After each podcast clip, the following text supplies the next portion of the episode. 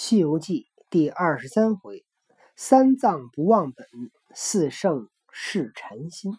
啊，却说那八戒跟着丈母行入里面，一层层也不知多少房舍，磕磕撞撞，尽都是门槛绊脚。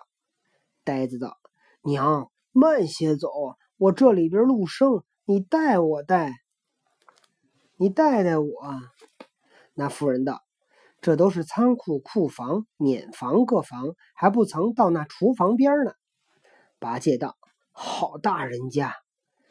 磕磕撞撞，转弯抹角，又走了半会儿，才是内堂房屋。那妇人道：“女婿，你师兄说今朝今朝是天恩上吉日，就招就叫你招进来了，却只是仓促间不曾请得个阴阳，拜堂撤账。你可朝上拜八拜吧。”八戒道：“娘，娘说的是，你请上座，等我也拜几拜，就当拜堂，就当谢亲，两当一，两当一，却不省事儿。等会儿吧。嗯，那那这事儿如果被高老庄他家听见了呢？高家听见了吗？那高爷才高兴呢。行，这猪就别回来了。对，本来他就回不来，他这次取经还当了个多那个什么来着？使者，对，使者。他丈母笑道：“也罢也罢，果然是个省事儿干家的女婿。我坐着，你拜嘛。”他丈母就是丈母娘。咦，满堂中银烛辉煌，这呆子朝上礼拜，拜毕道：“娘，你把哪个姐姐配我呢？”他丈母道：“正是这些疑难。我要把大女儿配你，恐二女儿怪；我要把二女儿配你，恐三女儿怪。如果将三个女儿配你，如果将三女儿配你，又恐大女儿怪。所以终疑未定，一直我定不下来。”八戒道：“娘，既怕相争，都与我吧，省得闹闹吵吵，乱了家法。”他丈母道：“岂有此理！你一人就占我三个女儿不成？”八戒道：“你看娘说的话，哪个没有三房四妾？就再多几个，你女婿也笑纳了。我幼年间也曾学得个鏖战之法，不怕妻妾多。”那妇人道：“不好不好，我这里有一方手帕，你顶在头上遮了脸，撞个天婚，叫我女儿从你跟前走过，你伸开手扯到哪个，就把哪个配了你吧。”呆子一言，接了手帕顶在头上，有诗为证。诗曰：“鱼吃鱼不食本缘由，色见伤身暗自羞。从来信有周公礼，今日新郎顶盖头。”那呆子顶果停当道：“娘，请姐姐们出来嘛。”他丈母叫：“真真、爱爱、连连都来撞天婚。”配与你女婿，只听得环佩响亮，兰麝馨香，似有仙子来往。那呆子真个伸手去捞人，两边乱扑，左也撞不着，右也撞不着，来来往往，不知有多少女子行动，只是莫想捞着一个。东扑抱着柱柯，西扑摸着板壁，两头跑晕了，立站不稳，只是打跌。就是这边。抱了一大柱子，那边摸着墙了，然后呢，老摔跟头。前来蹬着门扇，后去趟着砖墙，磕磕撞撞，跌得嘴肿头青，坐在地下喘气吁吁的道：“娘啊，你女儿这等乖滑的紧，捞不着一个，奈何奈何？”那妇人与他揭了盖头道：“女婿，不是我女儿乖滑。”他们大家谦让，不肯招你。八戒道：“娘啊，即使他们不肯招我，你招了我吧。”那妇人道：“好女婿啊，这等没大没小的，连丈母娘也都要了。我这三个女儿心性最巧，她一人结了一个珍珠嵌锦汗衫你若穿的哪个，就叫哪个招你吧。”八戒道：“好，好，好，把三件都拿来，我穿了看。”我都穿的，就叫都招了吧。他还惦记娶人三个女儿呢。那妇人转进房里，只扯出一件来递与八戒。那呆子脱下青锦布直衫，取过衫儿就穿在身上，还未曾系上带子，噗的一跤跌倒在地。原来是几根绳紧紧绷住，那呆子疼痛难禁。这些人早已不见了。却说三藏行者沙僧一觉睡醒，不觉东方发白，忽睁眼抬头观看，哪里的那大厦高堂？民不是雕梁画栋，一个个都睡在松柏林中。那屋子没了，慌的那长老忙呼叫行者。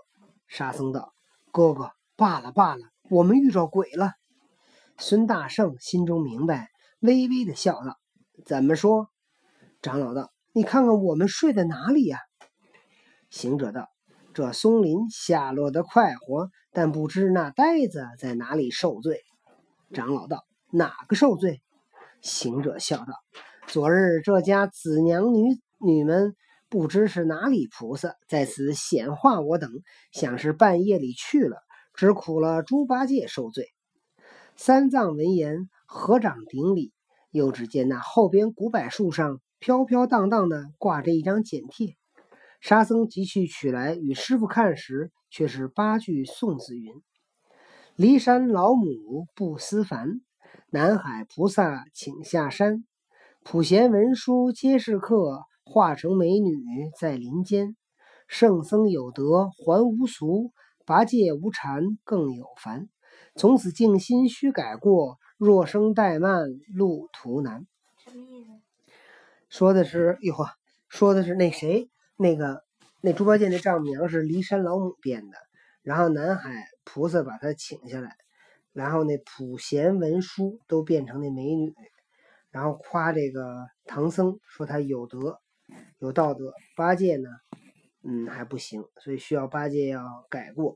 他要是还这样的话，前面的路途就很难走了。那长老行者沙僧正然唱念此颂，只听得林深处高声叫道：“师傅啊，崩杀我了！”救我一救，下次再不敢了。三藏道：“悟空，那叫唤的可是悟能吗？”沙僧道：“正是。”行者道：“兄弟，莫踩他，我们去吧。”三藏道：“那呆子虽是心性愚顽，却只是一昧蒙直，倒也有些蛮力，挑得行李。”还看当日菩萨之念，叫他随我们去吧。料他以后再不敢了。那沙和尚却卷起铺盖，收拾了担子。孙大圣解缰牵马，引狼僧、引唐僧入林寻看。咦，这正是从政修持需谨慎，扫除爱欲自归真。毕竟不知那呆子凶吉如何，且听下回分解。第二十四回，万寿山大仙留故友，五庄观行者窃人参。哟，这这一回已经讲到五庄观人参果这这几讲。却说那三人穿林入里，只见那呆子绷在树上，声声叫喊，痛苦难禁。行者上前笑道：“好女婿！”这早晚还不起来谢亲，又不到师傅处报喜，还在这儿卖解儿耍子嘞？这你娘呢？你老婆呢？好个崩巴吊考的女婿呀！那就是说，这有有些词儿，崩巴吊口不知道什么意思。他就说：“你这还跟这玩呢，你也不去跟师傅报喜，你也不去谢亲。”你娘呢？你老婆哪儿去了？那呆子见他来抢白卓修，咬着牙忍着唾，不敢叫喊。沙僧见了，老大不忍，放下行李，上前解了绳索，救下。呆子对他们只是磕头礼拜，其实羞耻难当，有西江月为证。色乃伤身之剑，贪之必定遭殃。佳人二八好容妆，更比夜叉凶壮。只有一个原本，再无威力天囊。好将资本紧收藏，坚守修教放荡。躺下。垃圾，那八戒搓土焚香，朝空礼拜。行者道：“你可认得那些菩萨吗？”八戒道：“我以此晕倒昏迷，眼花缭乱，眼花缭乱，哪认得是谁？”行者把那简帖递与八戒，八戒见了是宋子，更加惭愧。沙僧笑道：“二哥有这般好处，感得四位菩萨来与你做亲。”八戒道：“兄弟再莫提起，不当人子了。从今后再也不敢妄为，就是累折骨头，也只是磨尖鸭蛋，随师傅西域去也。”三藏道：“既如此说，才是。”这个对第二十三回讲的就是什么呀？唐僧在取经路上，这四个菩萨来看看，这唐僧是不是真的要去啊？会不会见着几个漂亮女子就决定留下呢？但是他其实测试唐僧没有什么意思，对吗？唐僧金蝉子转世还能还能那个动了凡心，看他徒弟有没有保他之心。哦，最后发现谁谁那个变卦了？猪八戒变卦了啊！猪八戒老想回高老庄。对，好，那么故事今天讲到这儿。多多小朋友昨天出去玩回来也累了，现在他要睡了。你们呢？哦。